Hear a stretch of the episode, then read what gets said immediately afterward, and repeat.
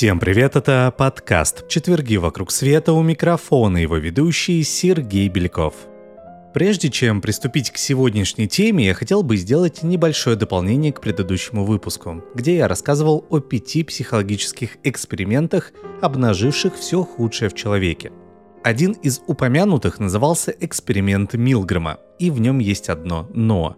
Для тех, кто не послушал или забыл, что это такое, я коротко расскажу о нем и после расскажу, что это за «но». В 1961 году профессор Ельского университета Стэнли Милграм решил выяснить, почему во время Второй мировой войны множество немцев, не колеблясь, издевались над людьми в концлагерях. В качестве испытуемых он выбрал обычных людей, Вместе с ними в эксперименте был задействован актер, который играл роль ученика. Испытуемый же, соответственно, был учителем. Ученика пристегивали к стулу с электродами, затем учитель уходил в другую комнату и предлагал ученику запоминать пары слов. В случае ошибки ученик получал удар током. Но на самом деле никакого тока не было, но учитель, нажимавший на кнопку, об этом, конечно, не знал. А с каждой последующей ошибкой напряжение увеличивалось. В какой-то момент ученик просил прекратить, а затем начинал умолять об этом, имитируя сильную боль. Однако экспериментатор, который находился в одном помещении с учителем, убеждал того, что берет на себя полную ответственность за происходящее и требовал продолжать. В итоге все участники доводили напряжение до опасных 300 вольт, а 65% до максимальных 450 вольт, что привело бы, скорее всего, к смерти ученика. Таким образом, Милгрэм якобы доказал, что людям свойственно подчиняться авторитетам, даже если это противоречит их моральным принципам. И в целом на этом можно заканчивать. И как раз тут на сцену выходит то самое «но», о котором я сказал в начале – этот эксперимент, результаты которого были опубликованы в 1963 году, по-прежнему остается предметом споров. Так, неоднократные попытки частично воспроизвести эксперимент Милгрэма в основном показывали сходные результаты. Но в 2012 году австралийский психолог Джина Перри выпустила книгу под названием «На другом конце электрошокера», где она разобрала материал эксперимента Милгрэма и пришла к выводу – что половина участников раскусили постановку, а две трети остальных подопытных отказались подчиняться настойчивым требованиям экспериментатора. Перри сочла, что Милгрэм скрыл часть данных, подогнав оставшиеся под желаемый результат. Вот теперь точно все. Верить ли результатам эксперимента Милгрэма или нет, решайте сами.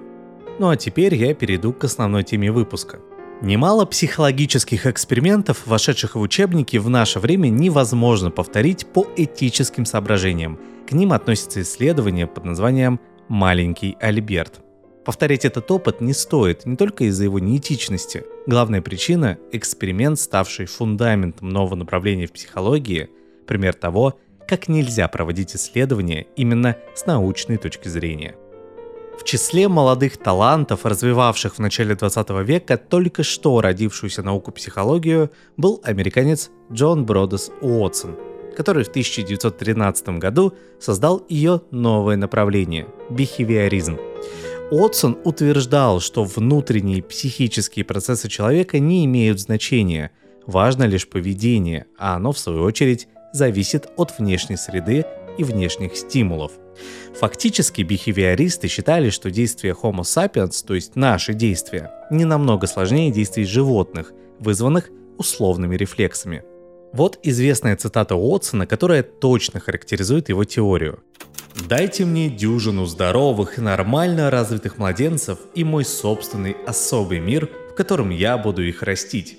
И я, выбрав наугад ребенка, смогу сделать его по собственному усмотрению специалистом любого профиля – врачом, адвокатом, торговцем и даже попрошайкой или вором, вне зависимости от его талантов, наклонностей, профессиональных способностей и расовой принадлежности его предков.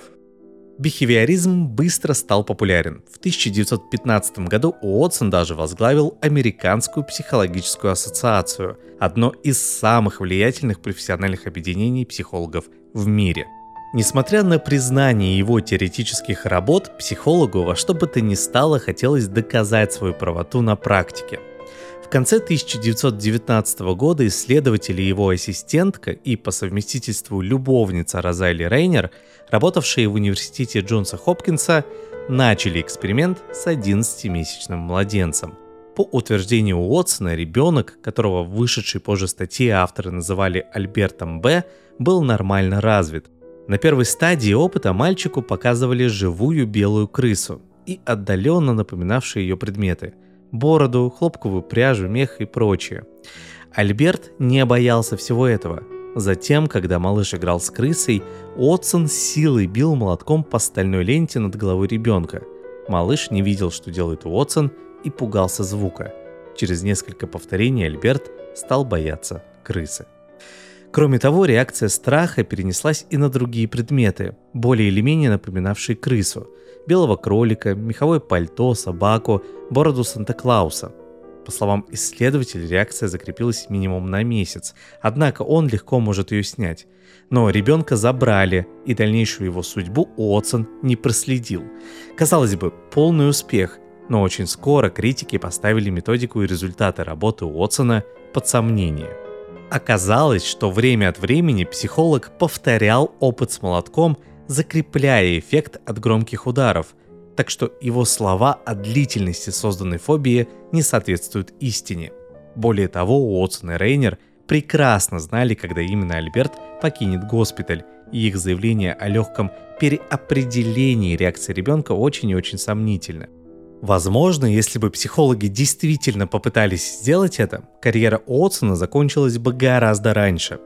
Чтобы стереть страхи малыша, ученый собирался показывать ему крысу, одновременно давая конфету и стимулируя половые органы мальчика. И понятно, что сегодня Уотсон вылетел бы из любого серьезного университета, а то и сел бы в тюрьму за подтасовки эксперимента, этические нарушения и причинение страданий ребенку. На фоне этих достижений, тот факт, что ассистентка женатого Уотсона была его любовницей, никого бы не заинтересовал. Но в те времена, именно из-за романа с аспиранткой, звезду психологии в 1920 году попросили из университета и больше никуда не взяли. По итогу психолог женился на ассистентке, они счастливо прожили вместе 15 лет до самой смерти Рейнер, однако путь в науку для Джона был закрыт навсегда. Но исследователь пошел в рекламу, где весьма преуспел. Так что ролики и плакаты, щедро снабженные психологическими приемами, это привет от доктора Уотсона. После развенчания эксперимента Уотсона бихевиоризм держался еще долго, но в том виде, в каком его понимал ученый, это направление сегодня уже не существует.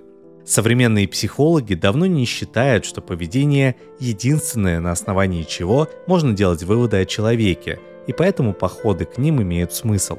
История мальчика после прекращения эксперимента оставалась неизвестной вплоть до 2012 года – Исследователи выяснили, что на самом деле Альберта звали Дуглас Мерит, и его ждала печальная судьба. Ребенок страдал гидроцефалией, заболеванием, при котором в головном мозге скапливается избыток жидкости. От этой болезни, приводящей к различным неврологическим нарушениям, мальчик умер 10 мая 1925 года в возрасте чуть более 6 лет. И самое неприятное, что Уотсон и Рейнер прекрасно знали о проблемах малыша и отдавали отчет, что испытуемый совсем неадекватная модель для исследований. Но ради доказательства теорий, в истинности которых психолог не сомневался, он пошел на подлог. Попытки убедить всех, в том числе и себя, в собственной правоте любой ценой не такая уж редкость в науке и сегодня – так что нередко фальсификации результатов экспериментов – это не злой умысел, а личная трагедия ученых. А на этом все. Это был подкаст «Четверги вокруг света». До новых встреч!